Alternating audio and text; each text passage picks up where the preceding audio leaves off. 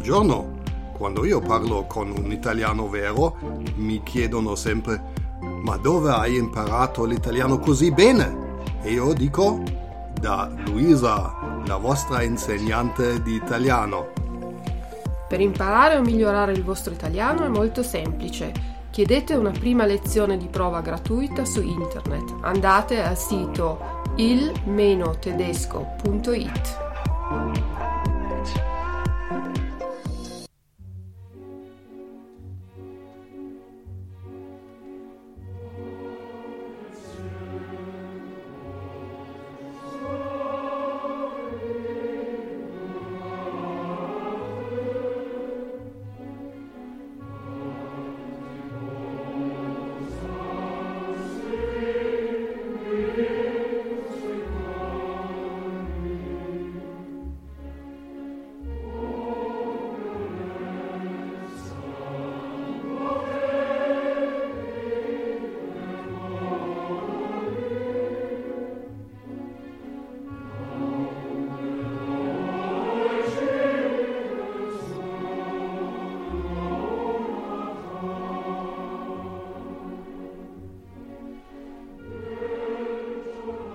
Buongiorno cari amici e amanti dell'italiano e benvenuti al podcast numero 20 di Luisa. Avete riconosciuto questo famosissimo coro? Sicuramente sì. E anche per gli italiani è molto importante. Il suo titolo è Va pensiero e fa parte dell'opera Il Nabucco. Presentata alla Scala di Milano nel 1842, ha un grandissimo successo. Il suo creatore? Uno dei compositori italiani più famosi e più amati, Giuseppe Verdi. Ma andiamo con ordine. Giuseppe Verdi nasce a Roncole, una frazione di Busseto, in provincia di Parma, il 10 ottobre del 1813. Figlio di commercianti e proprietari di osterie, fin da piccolo dimostra di essere molto portato per la musica. Con l'aiuto del padre e del maestro del paese, Pietro Baistrocchi, a soli sei anni il piccolo Giuseppe suona sia l'organo che il pianoforte. Suona volentieri anche per intrattenere Giuseppa, la sua sorellina, che ha avuto le meningite ed è costretta su una sedia a rotelle. A 14 anni Giuseppe si diploma e si dedica poi completamente alla musica e dai 13 ai 18 anni scrive numerosi pezzi di musica sacra, di marce. Si trasferisce poi a Milano e lì chiede di entrare al conservatorio, ma viene bocciato all'esame di ammissione.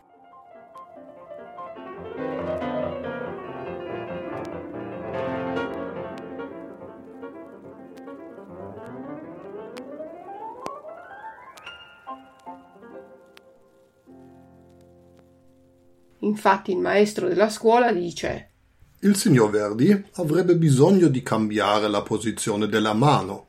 Avendo però già 18 anni, la cosa risulta troppo difficile, quindi inutile perdere tempo. Per quanto riguarda le composizioni che il Verdi ha presentate come sue, applicandosi con attenzione e pazienza, potrà dirigere la propria fantasia e forse riuscire nella composizione. Comunque il conservatorio non può accoglierlo in quanto sono troppi i difetti che le sue mani hanno sulla tastiera. Anche se non può frequentare il conservatorio, prende lezioni di musica da un musicista della Scala e poi torna a Busseto dove lavora come maestro di musica. Si sposa con Margherita e ha due figli, che però muoiono molto piccoli. Nel 1839 viene rappresentata l'opera Oberto Conte di San Bonifacio che fa diventare Verdi famoso.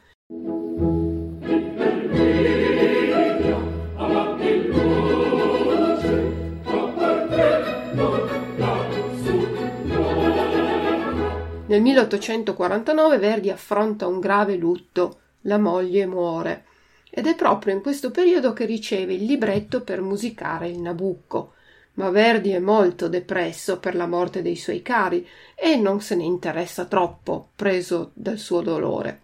Un giorno, mentre mette a posto la sua scrivania, il libretto del Nabucco cade a terra e rimane aperto sul momento della storia nel quale il re di Babilonia, Nabucodonosor, distrugge il tempio di Salomone e causa la prima deportazione degli ebrei.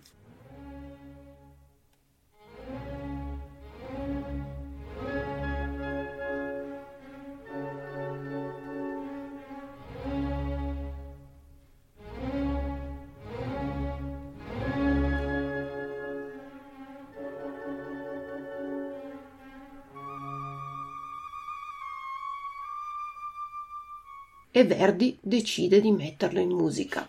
Non dobbiamo dimenticare che all'epoca l'Italia non esisteva ed era suddivisa in tanti piccoli stati di proprietà diverse, c'erano austriaci, c'erano francesi, e quindi il popolo italiano si immedesima nella figura del popolo ebraico prigioniero.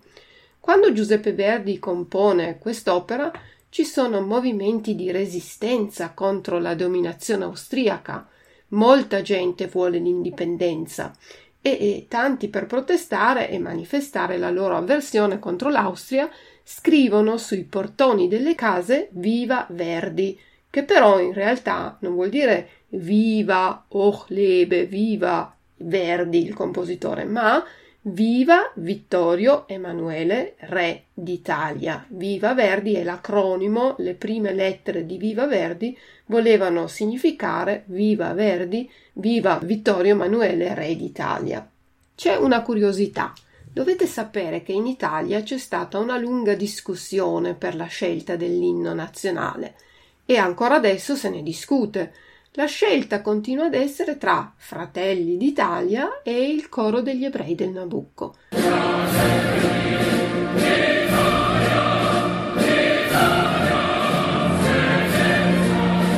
L'inno vero, quello che abbiamo oggi, i Fratelli d'Italia, è nato nell'agosto del 1847, quando il suo autore, il giovane poeta e patriota Goffredo Mameli, ha avuto l'idea di un canto che descrivesse la situazione di grandi proteste e lotte per un'Italia unita. La musica del nostro inno è stata scritta invece dal maestro genovese Michele Novaro nel marzo del 1848 con l'insurrezione di Milano contro gli austriaci, le cinque giornate di Milano. Nonostante il valore patriottico, però, l'inno è stato criticato da molti, sia per le parole, che sono molto retoriche, che per la melodia, perché sembra una marcia molto divertente, ecco, non è proprio un classico inno.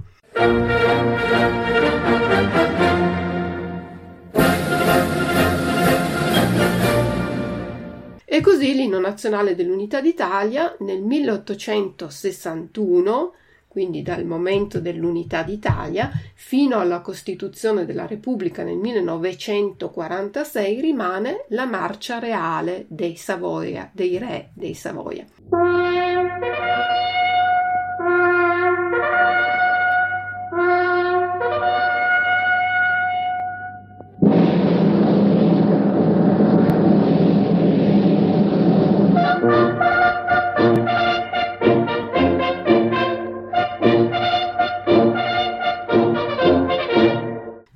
Crollo del fascismo, però l'inno dei Mameli è stato adottato ufficialmente, anche perché gli eredi di Verdi chiedevano dei diritti di autore molto salati, molto cari per usare il Nabucco.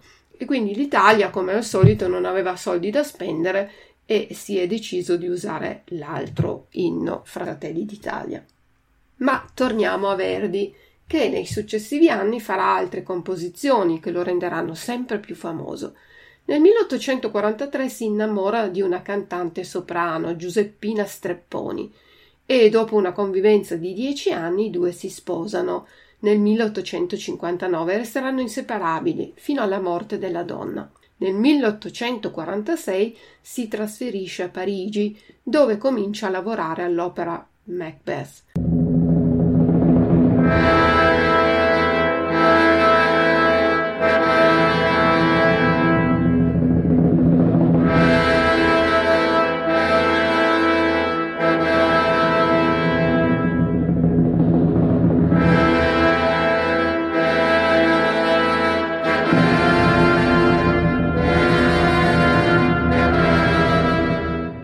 Ma tre anni dopo torna in Italia perché in Francia c'è un'epidemia di colera e qui nascono le tre opere più popolari, La Traviata, Il Rigoletto e Il Trovatore. La donna è mobile, qual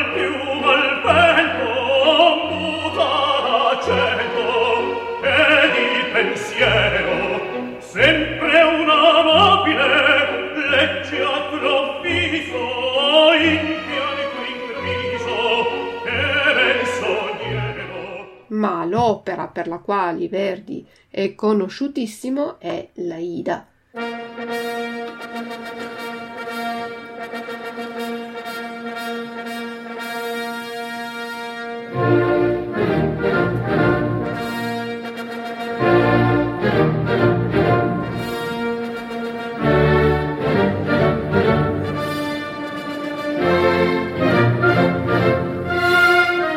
Storia ambientata in Egitto che parla dell'amore tra Radames, comandante militare egiziano che difende l'Egitto dall'Etiopia, e Aida, un'etiope fatta schiava.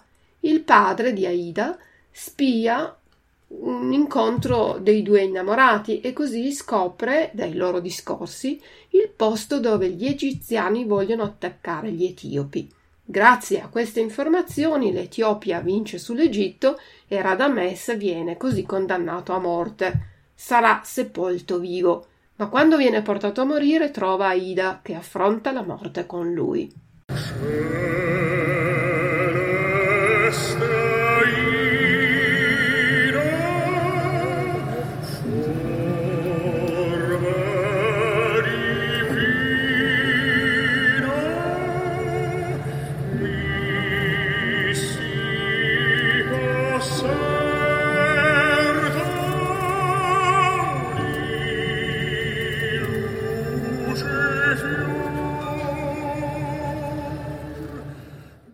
Nel 1887 Verdi scrive l'opera Otello, tratta dalla tragedia di Shakespeare. È curioso ricordare che a proposito dell'Otello, l'editore scrive a Verdi per sollecitare la conclusione, perché Verdi ci metteva troppo tempo a concludere l'opera, e gli scrive questa lettera. Con questa mia vorrei augurare a lei e alla sua signora un buon Natale e ho il piacere di inviarle un piccolo pensiero con un dolce natalizio tipico di Milano, un panettone e una statuetta di Moro. Ma la statuetta non aveva le gambe, allusione al progetto di Otello che faticava ad essere compiuto. Nel ringraziarlo per il panettone Verdi scrive Voi credete proprio che non manchino che le gambe? Io credo invece che manchino gambe, testa, torace, braccia, tutto, tutto, tutto. La sua ultima grande opera è il Falstaff, datata 1893. Il 27 gennaio del 1901 alle 2.50 di notte il maestro Giuseppe Verdi muore dopo sei giorni di agonia in conseguenza di un ictus nella stanza numero 105 del Grand Hotel di Milano, che aveva scelto sin dal 1872 come sua residenza milanese, perché era vicino al teatro La Scala. Gli ultimi giorni del maestro sono sempre raccontati come un momento di grande commozione per tutta la città di Milano. I cittadini e il comune sono così affezionati e attenti alle sue esigenze che le strade intorno all'albergo vengono cosparse per diversi giorni di paglia, per non disturbarlo con il rumore degli zoccoli e delle carrozze e permettergli così di riposare. Questo fatto dà un po' l'idea del livello di rispetto che gli italiani nutrivano per il personaggio. Verdi, prima di morire, scrive che vuole un funerale senza musica, senza gente, un funerale semplice. Ordino che i miei funerali siano modestissimi e si facciano allo spuntar del giorno o all'Ave Maria di sera, senza canti e suoni. Basteranno due preti, due candele e una croce.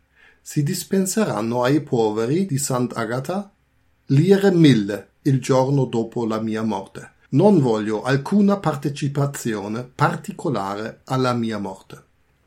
Ma tanto era l'amore degli italiani per Verdi che non fu organizzato solo un funerale modestissimo, come era la richiesta del maestro, ma ne furono organizzati addirittura due.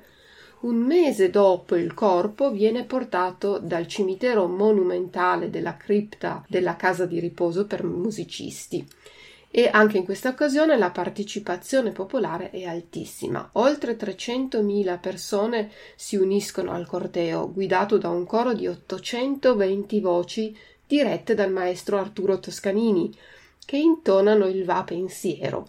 Il corteo impiega 11 ore per raggiungere il palazzo in piazza Buonarroti. Giuseppe Verdi era un uomo molto riservato, dal carattere tranquillo, schietto e di grande onestà intellettuale.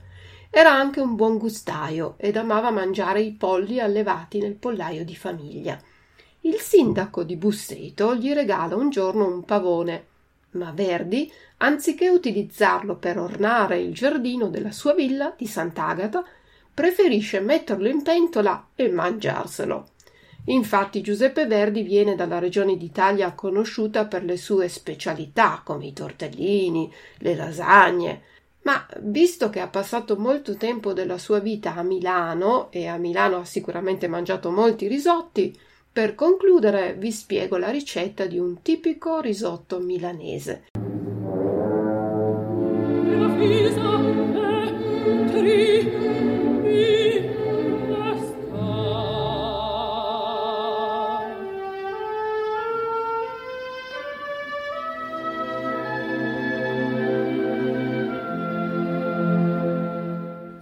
Risotto allo zafferano. Quali ingredienti avete bisogno per cucinare il risotto allo zafferano? Naturalmente dello zafferano. Potete comprarlo in pistilli oppure in polvere e ce ne occorrerà un cucchiaino. Poi 320 g di riso, meglio il riso per risotti, carnaroli, poi 125 g di burro, una cipolla, 80 g di grana padano DOP o parmigiano reggiano, 40 g di vino bianco oppure un bicchiere di vino bianco, acqua quanto basta, un litro di brodo vegetale e sale quanto basta.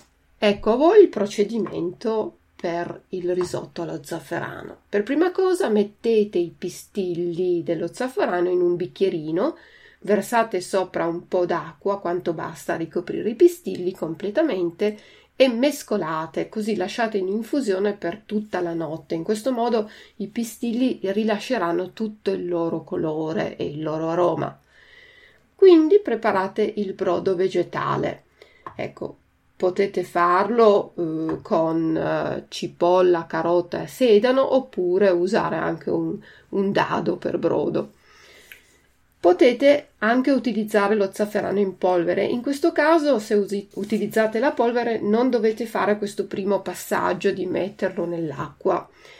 Poi tritate finemente una cipolla, tagliate e tritate finemente una cipolla. In un tegame ampio versate 50 g di burro, presi dalla dose totale necessaria, scioglietelo a fuoco dolce quindi versate il trito di cipolle e lasciate stufare per 10-15 minuti aggiungendo del brodo per non far asciugare il soffritto.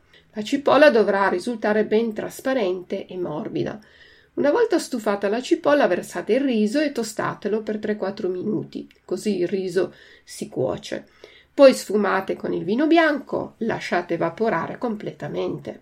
A questo punto procedete con la cottura per circa 18-20 minuti, aggiungendo il brodo un mestolo alla volta, al bisogno, man mano che verrà assorbito dal riso. Il riso dovrà essere sempre coperto dal brodo. 5 minuti prima del termine di cottura versate l'acqua con i pistilli di zafferano che avevate messo in infusione oppure lo zafferano in polvere. Mescolate per insaporire e tingere il risotto di un bel colore oro. Terminata la cottura, spegnete il fuoco, salate, mantecate con il formaggio grattugiato e i restanti 75 g di burro. Mescolate e coprite con il coperchio.